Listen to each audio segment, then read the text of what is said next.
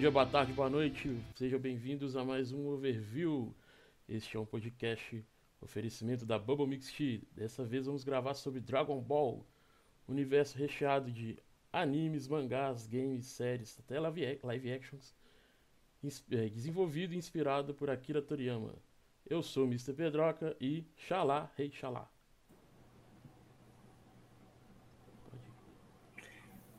Salve pessoal, eu sou o Xion e uma honra estar aqui hoje com o pessoal para falar com vocês sobre Dragon Ball, falar um pouquinho aí sobre esse universo que há três gerações, né, três décadas já é, encanta a galera e posso pressentir que teremos, não teremos perigo e caos, teremos uma boa conversa por aqui hoje.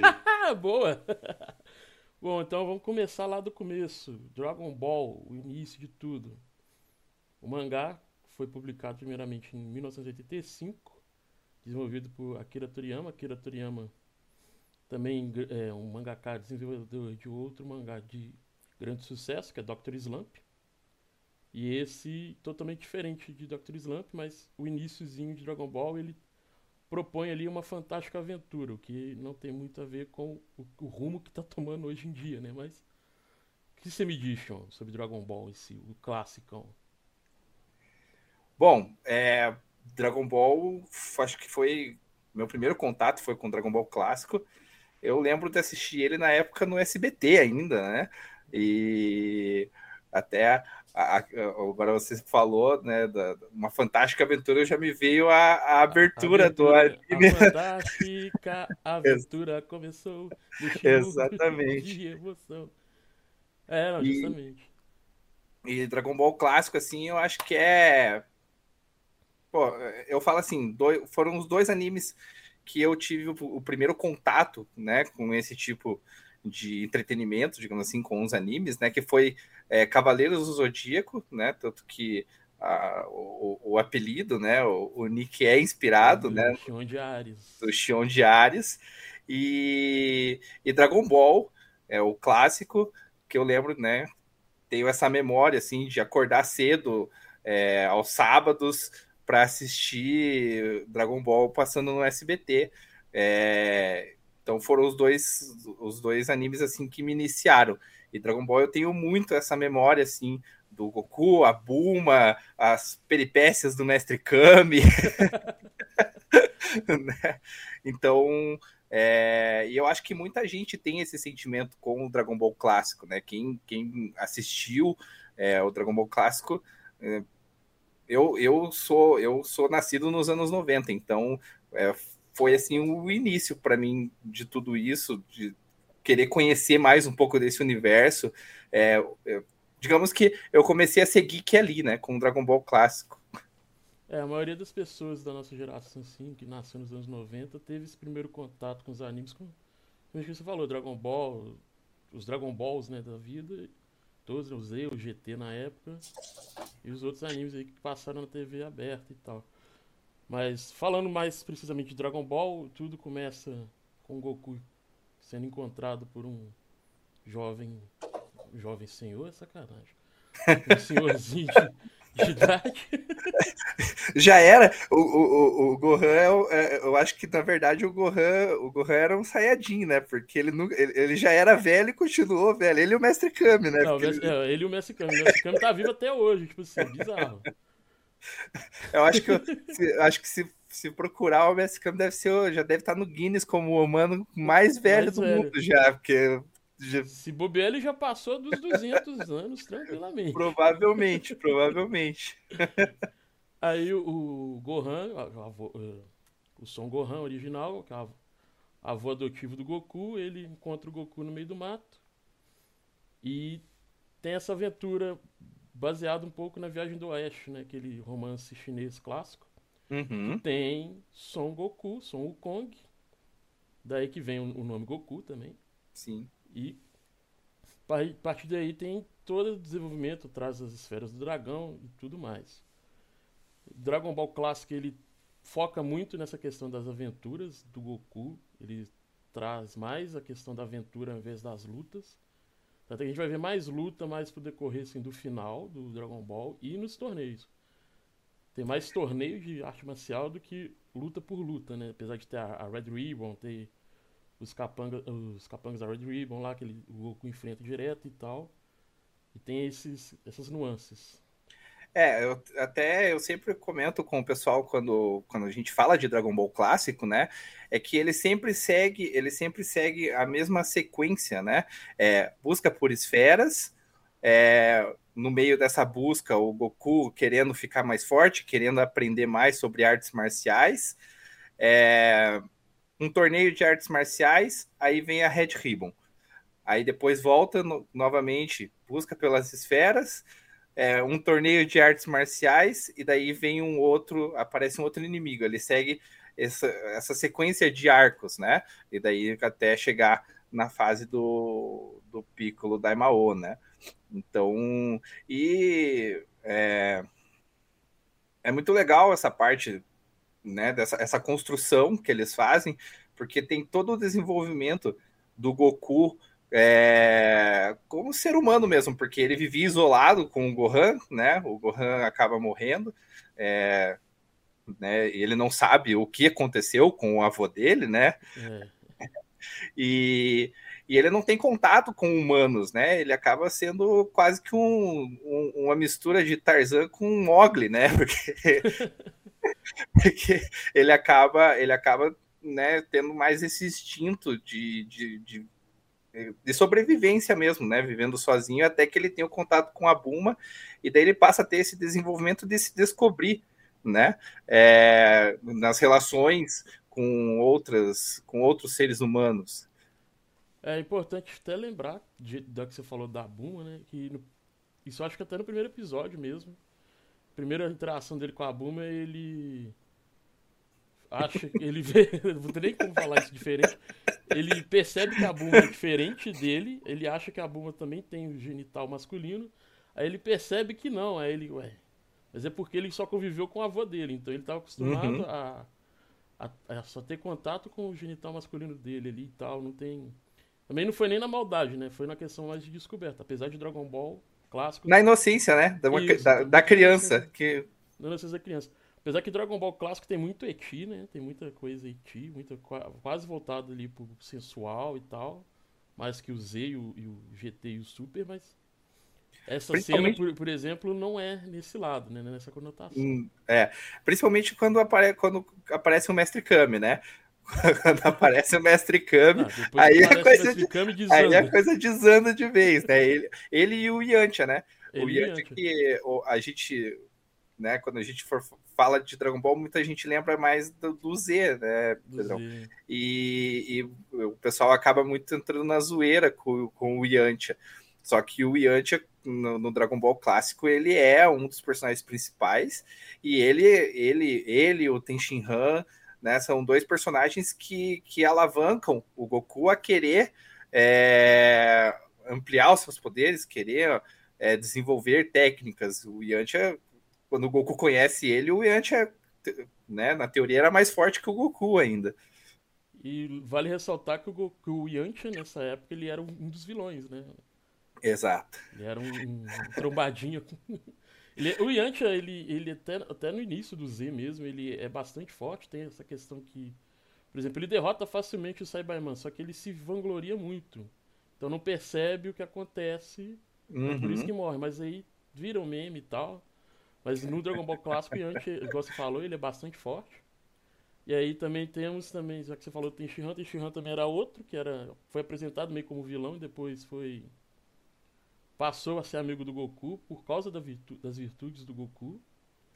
E tem logo de cara o, o, que já foi amigo assim desde o início, amigo barra rival, que é o Kuririn. O Kuririn, ele é apresentado pra gente como aquele, aquele, aquele rival que não é seu inimigo, aquele rival que te obriga a melhorar, uhum. você tem um amigo ali para contar nas horas, nas horas ruins. É, esse é um ponto, né, que Dragon Ball sempre manteve é, nessa pegada do, digamos, do dom que o Goku tem, né? De transformar inimigos, adversários é, e trazer para o lado dele. é, isso acabou se mantendo no Z e inclusive no, no, no, nessa fase nova agora do Super, né? Aconteceu também em diversos momentos.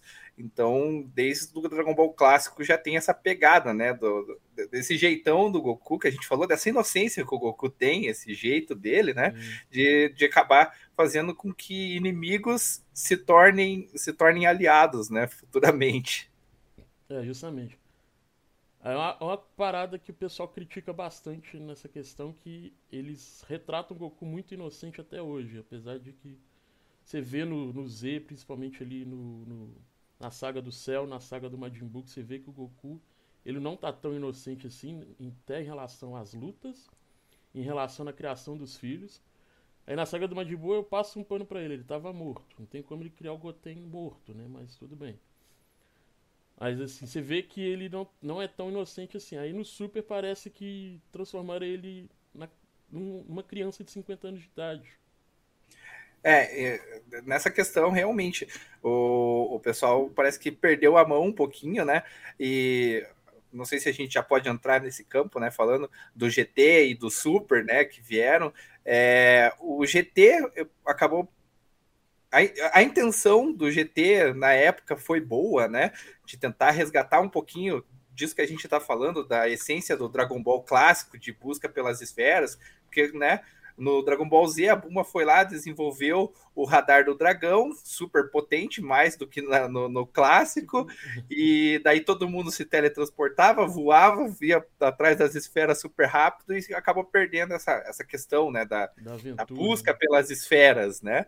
É, e eles acho que tentaram resgatar um pouquinho disso, né? Daí fizeram aquela coisa do Goku voltar a ser criança, aquele negócio todo.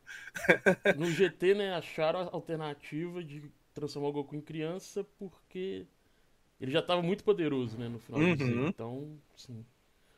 Lembrando a todos, né, que o GT ele não é oficialmente canônico e ele não, é, não, não tem mangá sobre o GT, ele só é um anime feito pela Toei no final do Z, isso em 96 porque... Vamos, vamos abrir o jogo. O GT é um vulgo caça-níquel, né? É, justamente, caça-níquel. você falou certo, você falou certo. É...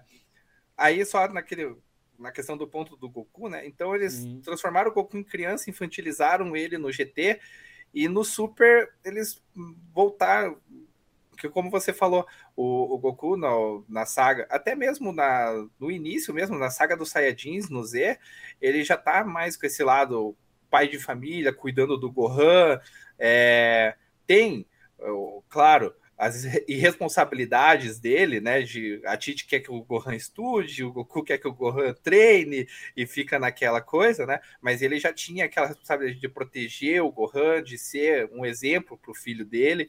E, e, ele foi amadurecendo a questão de é, ter que proteger a terra, proteger os entes, proteger os amigos, né? Tudo isso. E no Super, isso de início, assim, os caras perderam totalmente a mão com isso em relação ao Goku, né? Não sei se por é, talvez eles quiseram mostrar que em tempos de paz ele perdeu essa preocupação, essa coisa, assim, né? Mas realmente eles retrataram um Goku irresponsável que só queria saber de ficar mais forte, independente dos riscos que isso viesse a trazer, né? É, realmente nesse ponto, nesse ponto eles acabaram perdendo um pouquinho a mão, quer dizer, um pouquinho bastante a mão. mas e aí, vamos mudar um pouquinho de tópico, vamos entrar uhum. aqui em outras mídias de Dragon Ball. Dragon Ball tem é, o, o cânone é o mangá e o anime, e o mangá ele que dito o cânone das histórias, né, o canônico total. Uhum. Mas com grande sucesso vem a, a, necessidade de se fazer mais dinheiro. E aí temos live action, um live action horroroso, diga-se de passagem. É. Temos fanmades, live actions fanmades que são boas. Temos um live action coreano perdidaço, que quase ninguém conhece. E também temos jogos, jogos, além dos bonequinhos, né? Claro. E vamos falar um pouquinho sobre os jogos. Qual jogo assim você lembra mais, que você mais lembra assim de ter jogado de Dragon Ball? Olha, eu lembro muito é, o primeiro jogo de Dragon Ball assim que eu joguei muito, que eu lembro, foi o Final Bolt, se eu não me engano era esse o nome do Play 1. Do Play 1. Dragon Ball GT é... que eu lembro que eu lembro de eu sofrer muito para tentar liberar o Goku Super Saiyajin 4 no jogo. É, então esse foi um, um, que me marcou muito.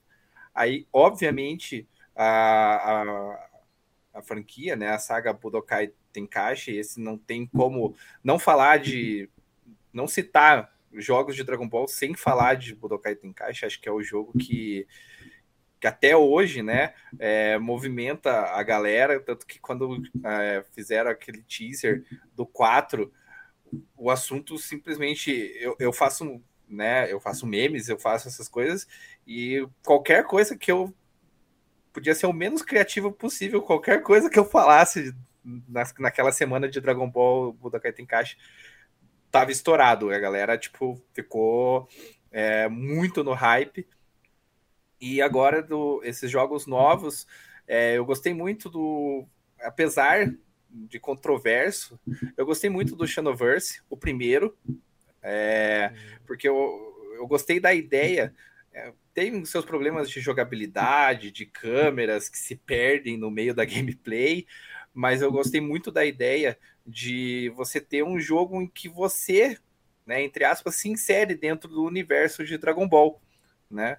Não sei se você chegou a jogar o Xenoverse. Ah, o Xenoverse eu não cheguei a jogar em si, mas eu vi gameplays, eu vi, eu acompanhava, somente ficar a dica aí, o Casa do Câmbio, ele fez o, uhum. a série toda sobre o Xenoverse, eu acompanhava, o Nelson lá acompanhava ele, os vídeos dele no YouTube.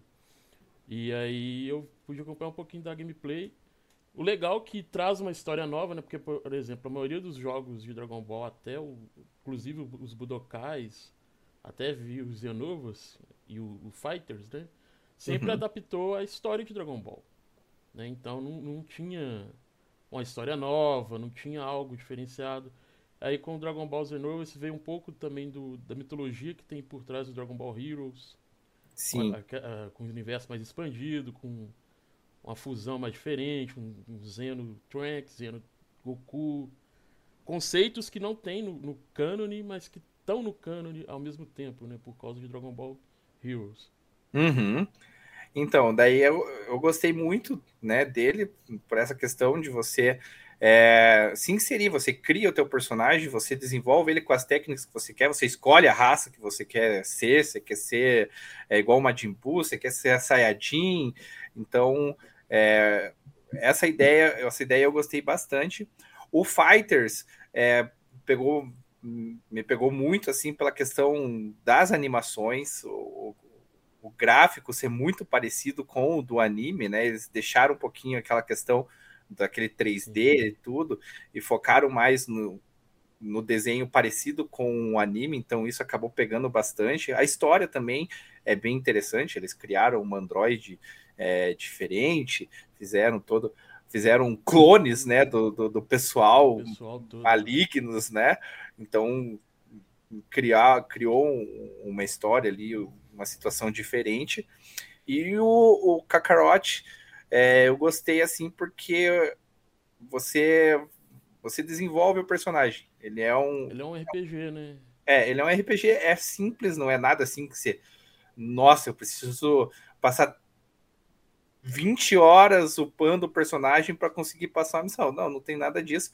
Mas você desenvolve, faz missões secundárias, faz outras coisas no mapa, pesca, é, tem que se alimentar e tudo. Então, é, ele trouxe uma perspectiva diferente para a história do Dragon Ball. A história é a mesma, porém você né, tem outras atividades no meio disso tudo. Ah, sem contar que em, em Dragon Ball Z Kakarot você também tem uma pequenas adições da história em si, né? Apesar de ser a história uhum. mesma, tem alguns acontecimentos são contados de alguma de maneiras um pouco diferentes do que a gente viu no anime e no mangá, por exemplo, né? Exatamente. Inclusive, a gente estava falando do Dragon Ball clássico, é, você tem você tem colecionáveis no, jogo que falam do Dragon Ball clássico.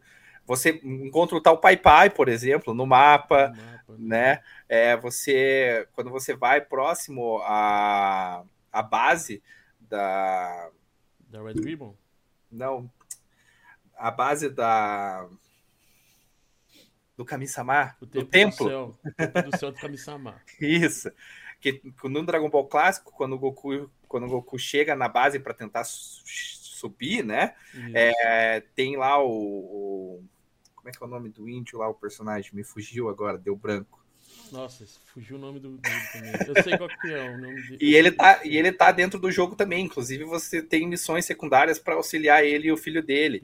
Então, essa questão deles terem colocado, deles terem trazido, adicionado essas coisas, né? É, porque a história é do Z. Só que você né, eles dão aquele, aqueles. Aquele upgrade, aquele plus a mais, como o pessoal gosta de falar. Exatamente, que bate na nostalgia do pessoal. Então, Isso. e hoje eu tenho até comentado muito com o pessoal que hoje o pessoal, não sei o que está acontecendo, está todo mundo muito nostálgico. Então, quando você aposta nesse tipo de coisa, você acaba acertando, né? É, a sensação de nostalgia geralmente ela traz uma sensação boa.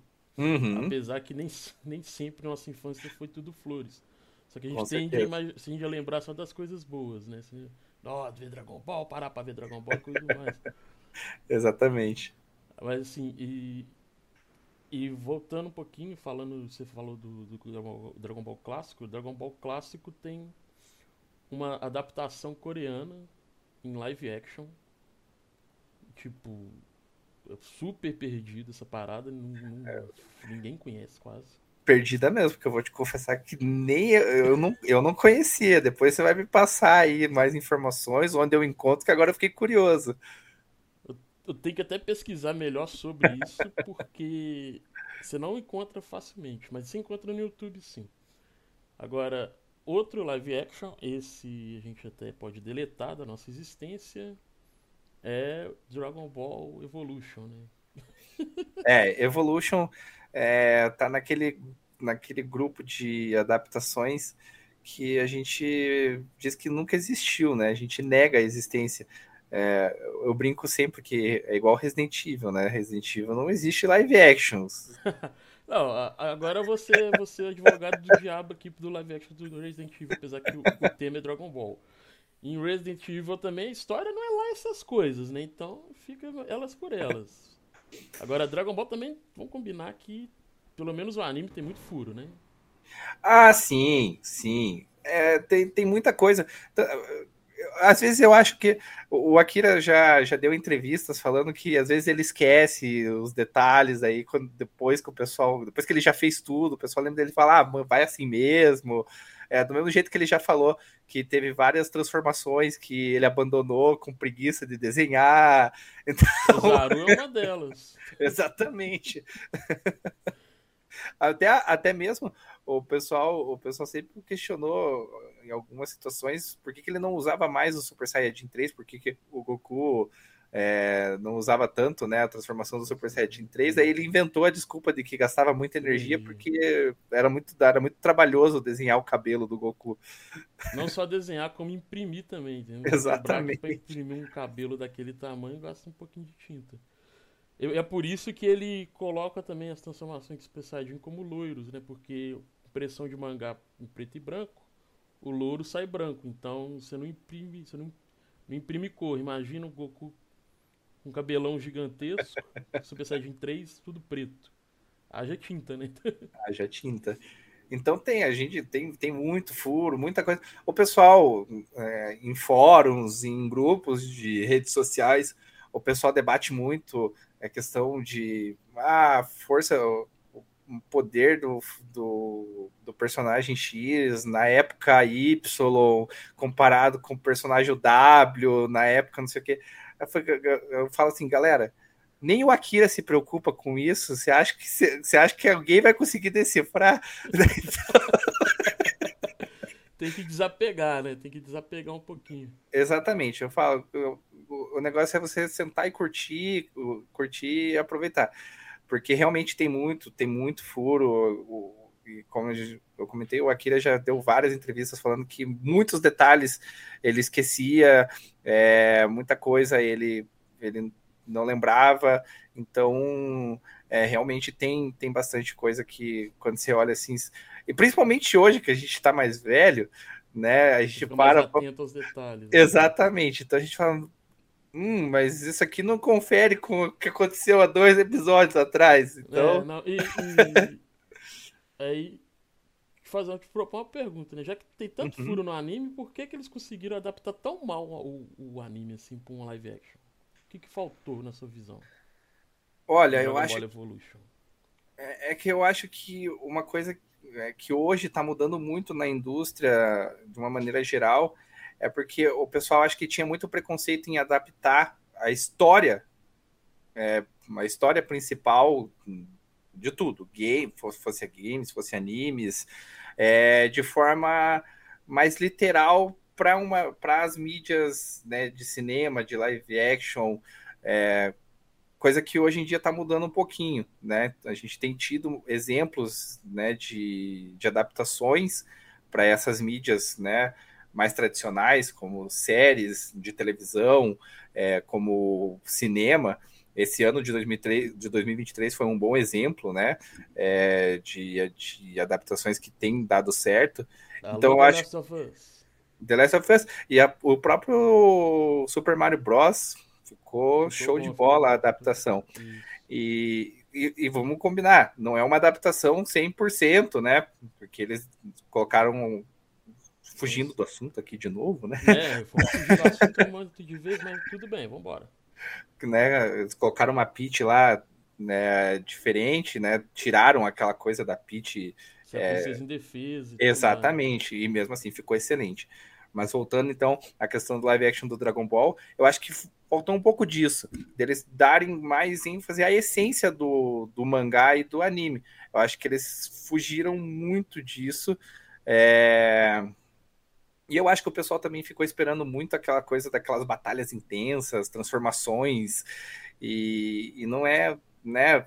Se fosse um filme com outro nome, será que seria a gente veria com outros olhos, talvez? Muito provavelmente sim. Muito provavelmente sim. Talvez se você. É, até essa discussão voltou à tona agora também com o live action de Cavaleiros do Zodíaco. É, você pega, você pega um, uma franquia que já tem um nome, que já tem um, um, grupo de fãs que a gente sabe que são exigentes, vamos colocar exigentes para não dizer chatos. Né? E, e daí você tenta mudar isso, gente, você vai ser, você vai ser massacrado. Não adianta. Então você tem que partir da essência daquilo que você está usando o nome, né?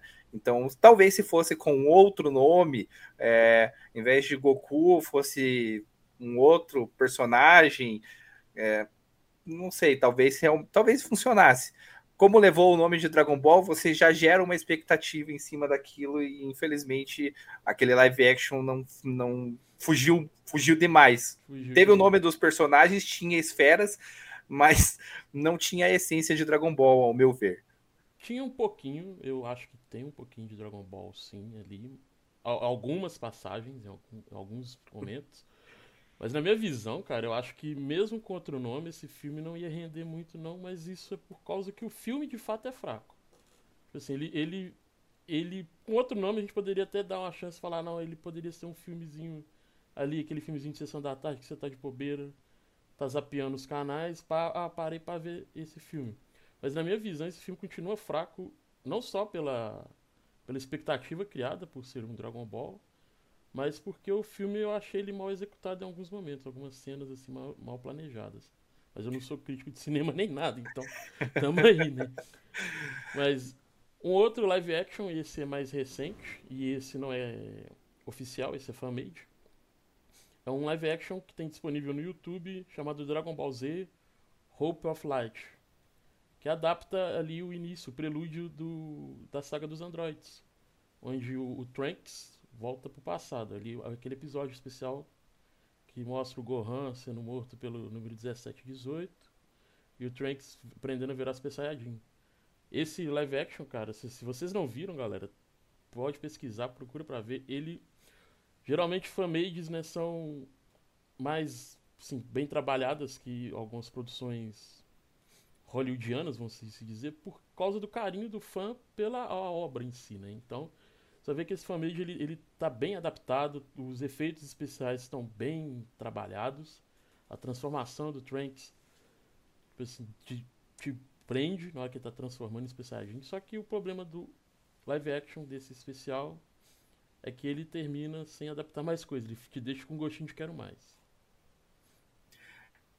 Eu acompanhei esse, esse live action, assisti, e realmente ele é como quase tudo, né? Que tudo que tem fanmade, quase tudo vem vem com qualidade, porque realmente é, é, aquilo. Quando é feito por fãs, a gente sente, né? A paixão, o carinho, é, a dedicação para fazer aquilo dar certo. Sim. Então, realmente fica essa sensação de que você quer, queria ter um pouquinho mais da, daquilo ali para poder assistir. É. E Sobre filmes de Dragon Ball, agora os filmes animados, existem vários. Você tem um, algum assim que você ama? Algum, algum filme? eu, te, eu tenho dois. Não canônicos e tenho dois que são canônicos, né? Olha, eu, inclusive, essa semana eu tava, eu tava assistindo alguns deles, né? É... Eu ainda não tinha visto, eu ainda não tinha visto nenhum com o irmão do Freeza, o, do Cooler. o Kula, é.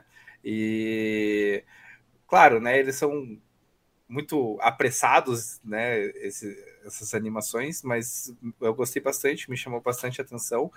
Mas eu tenho um, que foi o primeiro que eu assisti, que eu tenho um carinho assim, é, que é o, o, da Árvore do Poder, que eles apresentam o, o Thales, né, o Tails, é, né, um outro irmão do Goku. Primeiro né? Goku Black. É.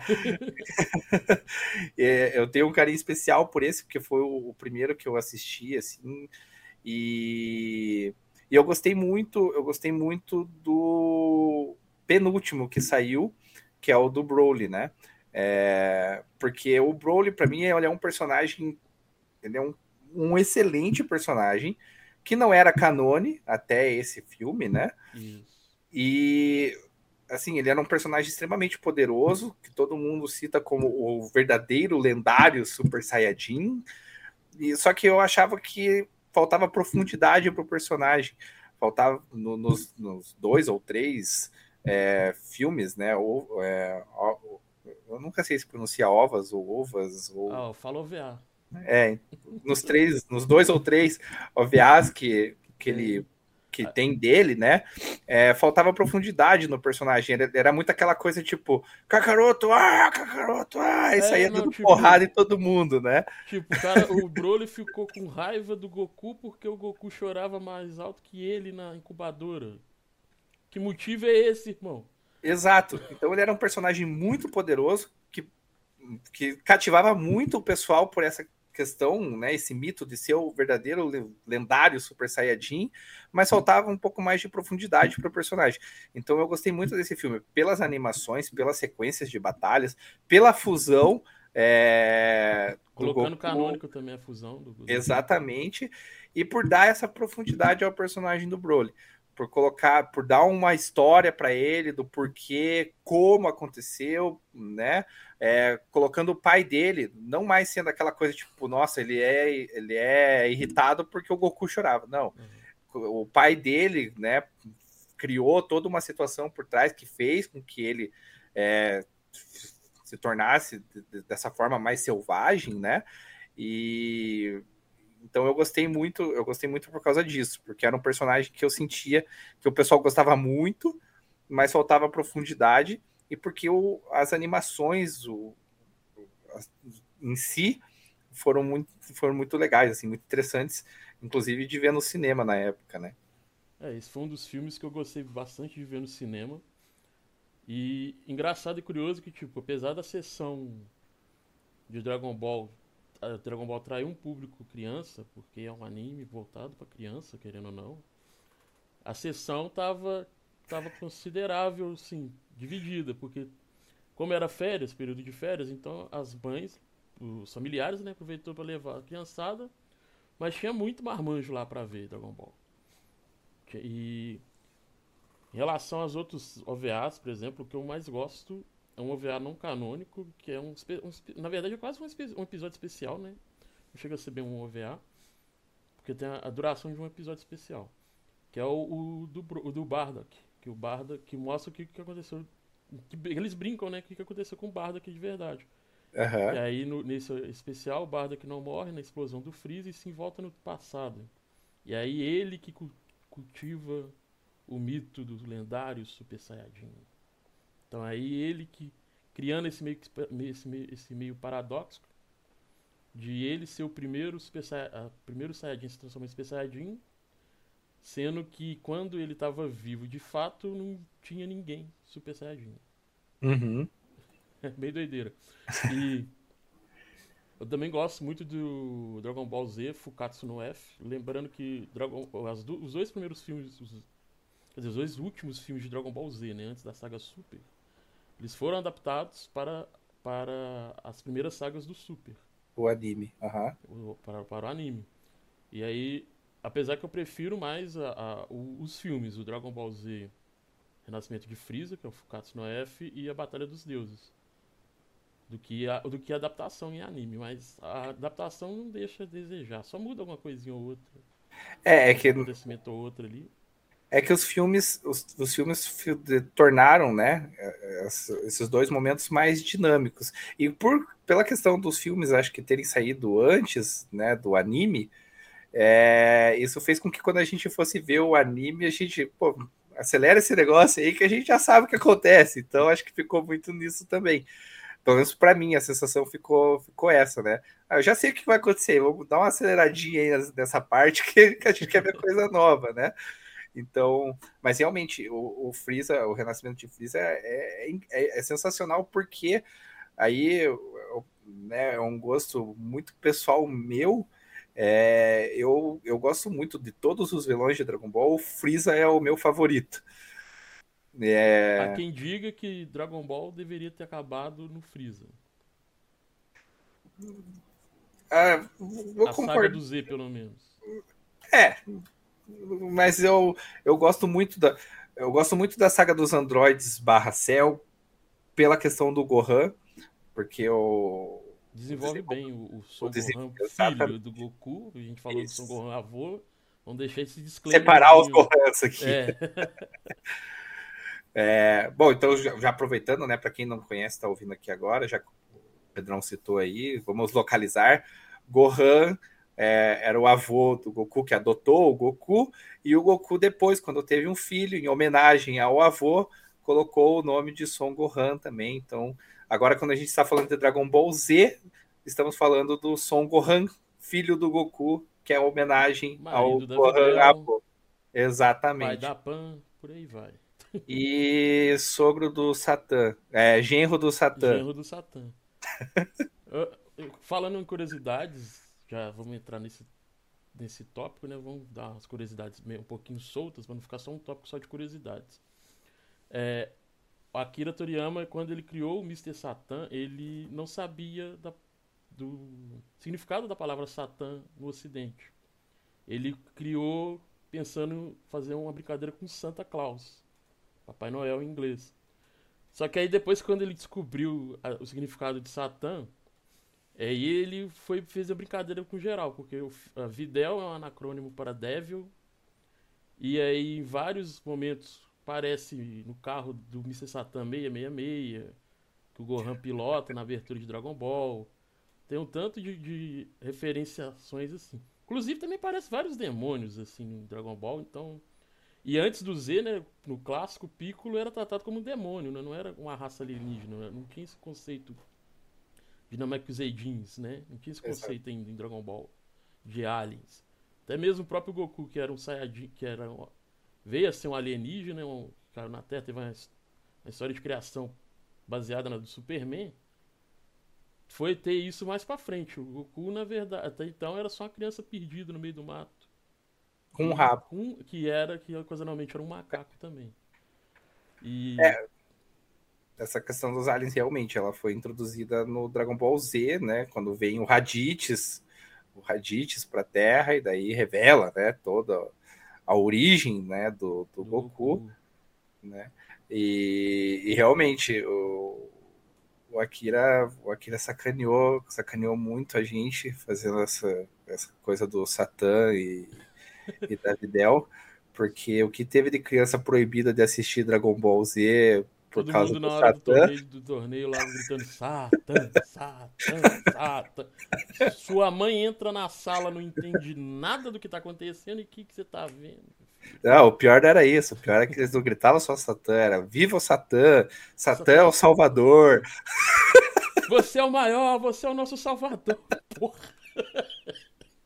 Ai, ai. E aí tem isso, né? Aí, e tem isso, essa questão. É, pegou tanto no Ocidente, não no Brasil. No Brasil ficou, permaneceu. E essa só teve na pegada do Kami-sama, porque não traduziram para Deus, para não ficar a questão muito divina. Manteve Kami-sama em japonês, eu não entendi isso até hoje. De não traduzindo para Deus, mas tudo bem, dá para entender, contextualizando. E aí nos Estados Unidos, Mr. Satan não é chamado de Mr. Satan, é chamado de Hércules, de Hércules, para simbolizar a força dele como se fosse o Hércules, né, da, da mitologia grega. E aí tem esse detalhe. É, outro, outra curiosidade acerca de Dragon Ball é o dia do Goku. O dia do Goku é dia 9 do 5. Então, no Japão, lê-se o mês depois do dia. Então, Go 9, Ku 5. Goku, dia do Goku, 9 de maio. Tudo tranquilo. Não tô falando palavrão aqui, viu, galera? e o que começou como uma brincadeira de, de internet. Começou como uma brincadeira de internet, o pessoal marcando passeata na, nas ruas. Um evento de Facebook, pessoas não acreditando, achando que era só mais pegadinha, mais brincadeira. E aí teve mesmo, começou a ter o movimento, a passeata e tudo mais. Aí a partir da, daí eles começaram a, a comemorar bastante o dia do Goku. Tem até festividades tudo aqui mais. em Curitiba, inclusive, aqui em Curitiba, inclusive, eles fecham parte do centro da cidade para a galera poder se reunir e, e prestar as suas homenagens a- a- ao Goku. Aquele que morreu e se ressuscitou para nos salvar. Exatamente. Várias vezes, inclusive. Tá aí mais um mito que a gente pode quebrar aqui nesse podcast é que o Kuririn morreu para todo mundo. Não é verdade. Kuririn morre não morre pro Raditz, porque ele não luta contra o Raditz também, né, tá bom? Ele morre uma vez no, no Dragon Ball clássico ou duas, deixa eu ver. No Dragon Ball Clássico, se eu não me engano, ele morre uma vez, que é logo quando surgem os, demônio os do Piccolo capangas, do Piccolo isso, os capangas do Piccolo. É, aí o Goku sai novamente em busca das esferas, né, para ressuscitar o Kuririn, e quando ele começa o treinamento dele com o Kami-sama também. É, no Dragon Ball Z, ele morre. Ele não morre na saga. Daí vamos por saga, né? Vou tentar lembrar por saga. Ele não morre na saga dos Saiyajins, ele, Saga dos Saiyajins, quase ele mata o Vegeta, o Goku que não deixa. Exato. Aí, Aí ele morre tá- pro Freeza. Aquela morte né, explosiva, é, que faz. com- Inclusive é o que desperta o, o Super, Super Saiyajin. É, na saga dos androides ele não morre. Inclusive ele arranja uma esposa. Inclusive ele casa com a número 18. e aí a gente fica sabendo que é mais um erro de tradução nosso do que tudo. Apesar que eles explicam no, no anime, né, que os, os androides 17 e 18, na verdade, eles são mais ciborgues do que androides. Uhum. E É, porque na verdade eles são, eles eram seres humanos, né? Que foram, né? Tiveram, né? exatamente. E daí ele morre na saga Majin Buu novamente, mas aí na Mas saga aí todo mundo morre. todo mundo morre, né? O mundo, o mundo é literalmente explodido, né? Então, a gente também não estaria aqui pra contar a história. Eu acho que se a gente for contar, é capaz o Kuririn ter morrido o tanto ou menos até que o Goku. Se a gente começar a É, o Goku- lembrar O aqui, Goku não morre no clássico e morre no Z. ele morre, ele morre na saga dos Saiyajins, E morre na saga do céu. ele, ele é morto pelo Raditz, ele vai- morre no céu. Ele é morto pelo Piccolo, né? Porque ele se sacrifica, porque ele segura o Raditz pro, Piccolo poder usar o Mangekyou Sakyapo. E Aí aí, aí, ele... retorna na saga, ainda na saga dos Saiyajins. Não morre na saga do Freeza. morre na saga do céu de novo para sacrificar, para se, se, sacrificando e decide ficar morto. Uhum. Essa decisão era foi na verdade uma tentativa do Akira Toriyama de fazer uma passagem de bastão pro Gohan, que o Z inicialmente ia tratar, tanto é que o início do Z é focado no Gohan. Só que Então, desculpa, Pedro. Pode falar, pode falar. Então, é, esse é um. A gente estava falando, né, até da questão do desenvolvimento do Gohan, e tudo se foi planejado, inclusive a, o início, né, da saga do Majin Buu, tanto que a abertura é totalmente focada no Gohan, porque era para ser o Gohan ali, né, o, o, cara. Mas aí é aquela, aquela questão que a gente já citou falando do live action, né? É, quando você tem uma franquia já consolidada que vem, vinha desde o Dragon Ball clássico, você criou a, o mito, né, a lenda do, do Goku. Uhum. Aí você deu mais poder para ele ainda, transformando ele no, no, no, no, alienígena, um extraterrestre com poderes, né, um Superman. É, para você mudar isso, para você quebrar isso depois é, é complicado. E daí os fãs os fãs não, não aceitaram muito bem essa troca de bastão, né? É, não aceitaram muito bem. Mas o, o, o Gohan, ele tem sua fanbase, ele, ele, ele é até, tipo assim, um bastante, um personagem até bastante famoso. O pessoal gosta do Gohan. Acho que o pessoal não gosta da ausência do Goku, na verdade, né? É, na verdade, tanto que hoje, né, quando você se você abrir uma enquete e perguntar assim o que o pessoal pensa do Gohan, a maioria do pessoal vai falar que oh, o Gohan tinha que ter um papel mais importante, tinha que ter sido mais valorizado, porque o que fizeram com. Tudo bem, você não, você não precisa colocar o Gohan assim, né? Ah, é o, virou o principal, mas o que fizeram com o Gohan depois da saga do Majin Buu foi uma baita de uma sacanagem, vamos. Né? É, depois, tanto no GT e no Super ele só deseja ser um cientista, né? Se bem que ele tem esse, ele expressa esse desejo até na saga do céu mesmo. Ele fica em dúvida de se deve matar o céu ou não. É, ele tem muito essa questão. Eu comparo muito o Gohan, às vezes, com o Shun, do, né? Com, dos Cavaleiros do Zodíaco. Porque é um personagem extremamente poderoso, mas que ele tem muito essa questão de não gostar de lutar, de preservar a vida, né? É, de, de preservar a vida ao máximo. Então, mas é, na fase final do Super, e inclusive nesse novo filme que saiu, eles tentaram recuperar um pouquinho, né, desse Gohan poderoso, porque o que eles fizeram, aí falando do, do da ressurreição do Freeza, né, o que eles fizeram na, naquele naquele arco, né, filme barra arco, considerando o anime, eu achei que foi uma baita. Eu gosto muito do Gohan, eu sou fã do Gohan, então eu achei uma baita de uma sacanagem o que fizeram com ele, ele apanhar daquele jeito ridículo. o, o, cara, o cara que bateu de frente com o céu, que o, o, cara que foi o primeiro a se transformar em Super Saiyajin 2 quando ainda era moleque.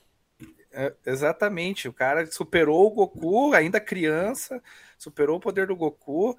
Na saga do Majin Buu, apesar de não ter sido ele a derrotar o, o Buu, o cara ganhou um poder absurdo é, com, a, com treinamento com os Kaios, e daí você chega no, no Super, ele não ele, aguenta dois soquinhos do Freeza. Ele não aguenta nada, tipo assim, o cara tão.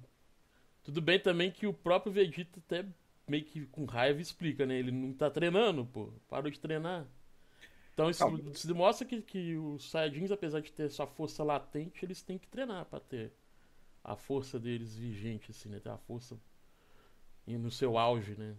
Sim. Você falou de Dragon Ball Super, o anime acaba na, na saga do, do, do, do Torneio do Universo, mas o mangá continuou.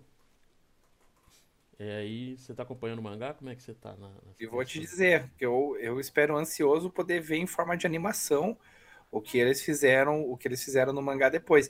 Porque uma coisa que eu senti muita falta no Super é dessa questão de ter vilões de verdade. O Black, o Black foi, né, o único vilão assim que tinha essa essa sede de poder, de... a coisa mais visceral de um vilão. Exatamente. Assim? Exatamente, porque no Super a gente não teve. Ah, voltou o Freeza, mas o Freeza da, a gente já conhece, já, já sabe o que esperar do Freeza, né? E depois vieram os dois torneios, o torneio do, do Universo 6 com o Universo 7, que daí a gente conhece o Hit, e depois o torneio do Poder, né? Que desde o início eu já imaginava que o final ia ser aquele, né? Alguém vai ganhar e vai pedir para restaurar todos os universos, e o Zeno vai ser ah, tá bom, era, era essa a intenção. Só Pegadinha ia, só ia os universos é, apagados se vocês, se vocês não desejassem restaurar Exato. os universos.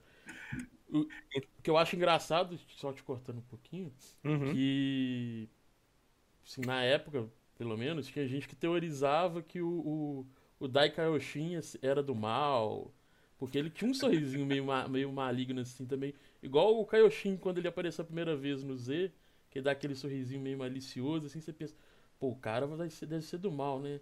Aí você vai ver o cara mó do bem, o cara que protege o universo. Aí vai ver o outro é o sumo sacerdote do Zeno Samar. E não tem nada disso de maligno. E. E é isso, né? Apesar que no, no, no, mangá, o arco do poder, do, tanto do, do Google Black tanto o Torneio do Poder, ficaram mais viscerais um pouco do que no Sim. anime. Não tanto até mesmo, até mesmo acho que é muita, muito dessa questão da, dessas teorias do do do, do Daimao lá é, vieram por causa do, do mangá, né? Porque ele tinha esse ar, esse ar mais é, enigmático, digamos assim. Isso, ele tinha um, Você um não sabia exatamente quais eram as intenções dele. E, e daí eu eu queria muito assim que continuasse o anime para ver em forma de animação é, as sagas que vieram depois. Porque a do Moro, principalmente, foi essa, essa coisa do, de ter o vilão mesmo que quer ter o poder, que quer destruir só por destruir e, e fazendo com que o Goku e o Vegeta chegassem 40, ao. Né? Exatamente, chegassem aos limites, apanhassem, voltassem, apanhassem de novo. E, e aí então... a saga do Moro nos apresenta um personagem que está sendo trabalhado de pouquinhos em pouquinhos, porque no final do Z, o final do Z, ele é canônico. Então, teoricamente, o Super se passa entre o final do Z, ele depois, entre o último episódio que mostra todo mundo mais velho, já participando daquele torneio festivo do, do Mr. Satan. Uhum. E, e aí mostra o Ubi. O Ubi, tipo assim, ele tem um desenvolvimento muito bom no GT e tal, ele tem um arco bacana. Só que o GT não é canônico, então no Super, nessa saga do Moro, mostra ele um pouco, mostra ele um pouco, já mostra um prelúdiozinho dele ali. Sendo que a gente só teve o contato com ele canonicamente no final do, do, do Z. Do Z, exatamente. E depois no Moro, né? A gente tem mais uma saga que daí me gerou muita expectativa pelo Vegeta, é, pela transformação dele. É, a, meio... a Ego Transformation? Né? A Ego Transformation. E no final, quando novamente quando novamente. Aí por isso que eu falo, eu não tenho como não não gostar do Freeza, porque o cara tá sempre ali, ele é sempre o vilão que volta para atormentar o, o, o, Goku e principalmente o Vegeta, né? A gente já viu que o Vegeta tem alguns, alguns transtornos com o Freeza. É, o, só para quem não sabe, né? Tá muito difícil alguém não saber disso, mas contextualizando, o Freeza foi quem matou os. dizimou os Saiyajins porque percebeu que os Saiyajins poderiam se rebelar contra ele, por causa do grande poder que o Saiyajin estava demonstrando ter.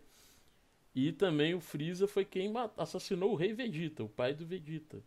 Atualmente, não sei porque o Vegeta até hoje se chama de príncipe, porque nessa altura do campeonato ele já, já deu tempo dele ser destruído até do trono já.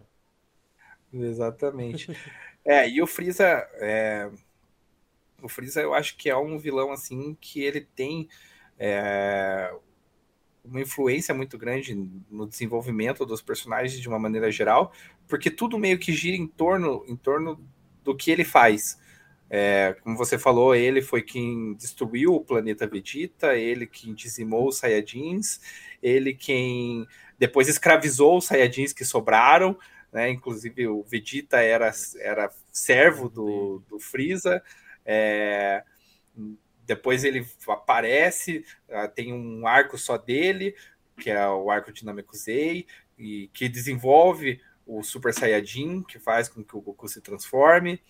Depois ele volta novamente na saga do, dos androides de forma rápida, mas volta novamente. Volta novamente, meio redundante, né? Mas... Aparece novamente, toma mas... um cacete do Trunks do futuro. Exato, mas já gera toda aquela expectativa, porque quando fala o nome do Freeza, todo mundo já fica, meu Deus, meu é, Deus o Freeza. é, o Freeza. Então, eu acho que dos vilões, assim, ele é um, de todos ele é um dos mais marcantes por essa questão. E ele fica e agora no Super ele fica naquela naquela em volta, né?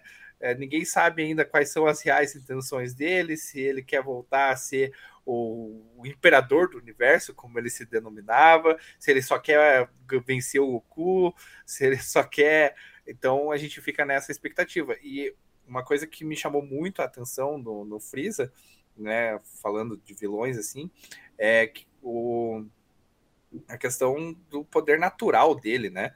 É, no ressurgimento de Freeza, é, o cara precisou treinar quatro meses para igualar o poder do Super Saiyajin Blue, do Goku e do Vegeta, que os caras passaram sei lá quanto tempo para chegar naquele nível. E ele em quatro meses. Não, e eles tiveram que treinar com o, Bi, o Bills e com o, o Whis, né? Que são tipo assim, entidades, são é o deus da destruição, e o anjo, o guardião do deus da destruição. O, o, o Freeza, não, ele treinou meio que sozinho ali e tal. E aí, já que você falou do Freeza ali no final do, do arco do, do Granola, ele fala que treina, que treinou que, equivalente a 10 anos, que ficou 4 meses numa uma sala do templo que ele achou e perdido no universo. Aí ele aparece com a, fo a, forma nova, que é o Freeza Black. Tipo, ele treinou equivalente a 10 anos, cara. Então imagina, se ele treinou quatro meses e desenvolveu a transformação Gold que igualava o Super Saiyajin Blue, imagina o nível de poder que ele alcançou é, agora. Não, tanto é que a cena final do, do, do, mangá é ele dando um soco em cada um no Goku e no Vegeta e os. Tipo assim, um Derrubando. soquinho fraco, igual o, o, o Gohan deu no, no, no, céu quando o Gohan se transformou em Super Saiyajin 2. Foi só tipo aquele cutucãozinho assim, pá, e os, Foi um dois, sopro. É, e os dois caem agonizados de dor. E daí eles interrompem aí, né? Porque daí o mangá fico, entrou num hiato, se não me engano, de uns 4 ou 5 meses. Sim. Gerou toda essa expectativa. E quando voltou, eles voltaram focando agora no, no arco que, que é, vira base pro filme que saiu, né? Que é o arco dos super-heróis. E daí eles trazem novamente a Red Ribbon à tona. É, eles vão, vão voltar com a Red Ribbon, vão dar esse arco do Super Dragon Ball Super Heroes, que é um nome muito redundante, né? Dragon Ball Super Super Heroes. Nada, nada fácil de pronunciar. E tem também essa questão, né? Eles vão canonizar essa parte do, das transformações do, do, do Piccolo, né? Do Gohan. Uhum. E aí tem essa, essa expectativa. Mas falando agora de fanmades, de mangá fanmade, tanto dá um disclaimer, o Dragon Ball AF, por exemplo, foi um dos primeiros Dra Dragon Ball fanmade que gerou um, uma discussão muito grande, porque ninguém sabe, não tinha muito essa questão da internet na época, a internet era, tava engateando, principalmente no Brasil, né? Tava engateando ainda, então o acesso à informação era, era ali no boca a boca, nas revistinhas, quando muito num programa de TV, um bloco assim de programa de TV, ah, vai, vai estrear tal anime, vai estrear tal desenho animado. Aí você já ficava um pouco mais ligado. E aí tinha essa questão, ah, Dragon Ball F vai ter Goku Super Saiyajin nível 6, Goku Super Saiyajin nível 1000, não sei o que mais o que. E tudo não passava de uma fanmade criada por Toyotaro, que atualmente é ele que desenha Dragon Ball Super, olha como é que as coisas são, né? As coisas, o caminho te leva para um lugar, a vida te leva para caminhos estranhos e diferentes. Mas também tem atualmente alguns outros fanmates que eu gosto de citar. Eu não lembro o nome certinho, mas tem um que eles adaptam é, ali o, o, final do universo, do torneio do universo, do torneio do poder. E, na verdade, o, o desejo do, do Android 17 ressuscita também não só os universos que foram apagados durante o torneio, em sim os universos que tinham sido apagados pelo Zeno Samar antes, que eram 18, virou 12. Esses seis universos perdidos também são restaurados. E aí vê um tanto de deusa de destruição e anjo aparecendo com sangue nos olhos para querer destruir o Zeno Samar. E aí um plot twist interessante que Frieza é um deus de destruição de um, do universo 10. Olha. Aí eu não, eu não parei para pesquisar mais sobre, não parei para ler mais se tem continuação ou não. Eu vou ficar é. falhando nessa aí para vocês. E tem outro que adapta essa questão de multiverso até mais interessantemente que o Dragon Ball Heroes. Que em Dragon Ball Heroes você tem um multiverso ali, mas é mais para vender cartinha no no jogo de arcade que existe. Que faz bastante sucesso no Japão, mas ele faz um sucesso bastante considerável no Japão e fora do Japão também. Tanto é que virou adaptação de anime. E aí de lá que vem essas questões um, do Zeno Trunks, Zeno Goku, o Dabura ser um demônio de classe X e tem vários outros demônios de outras classes e tal. E aí nesse mangá tem uma espécie de torneio do poder, só que é um torneio multiversal. E aí você tem vários multiversos. Tem um multiverso em que o, o Vegito não se separou, não voltou a ser Goku e Vegeta. Aí eles derrotam o Buu e passam a ser um só. E nisso eles têm uma filha, que é como se fosse a Bra, só que com a personalidade bem Vegeta, assim.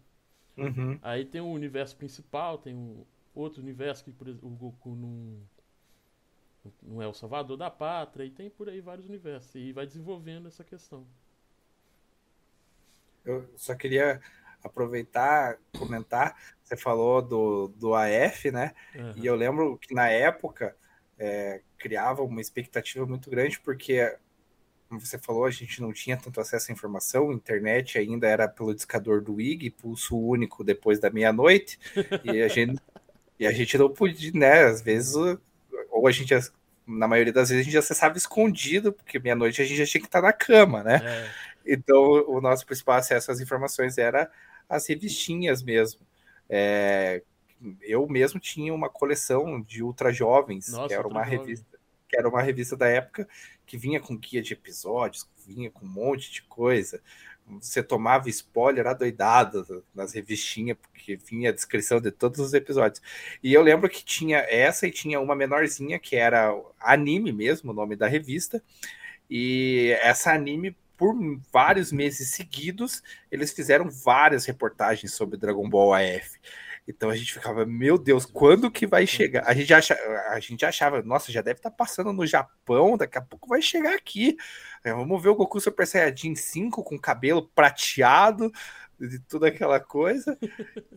né? Nada, então, né? e a gente criava essa expectativa porque as revistas aqui na época também fizeram muita reportagem sobre, sobre essa fanmade, né? Sobre o Dragon Ball AF. É, é verdade. Várias capas. você me desbloqueou a memória, tio. Tinha uma outra jovem que tinha uma capa lá, Dragon Ball AF, tal, tal, tal. É, o Goku com os pelos, né? Porque o, o no Dragon Ball GT para quem não sabe, existiu uma transformação que era o Super Saiyajin 4, em que o Goku meio que virava um homem macaco, né? Ele, o corpo dele vinha revestido de pelo, ele voltava a ter rabo e um cabelão preto escuro. E Uma no Dragon transformações, na minha opinião. Eu acho que em algum momento ele tinha que transformar em canone, em canone essa transformação. Eu, eu espero sinceramente que isso aconteça um dia. É...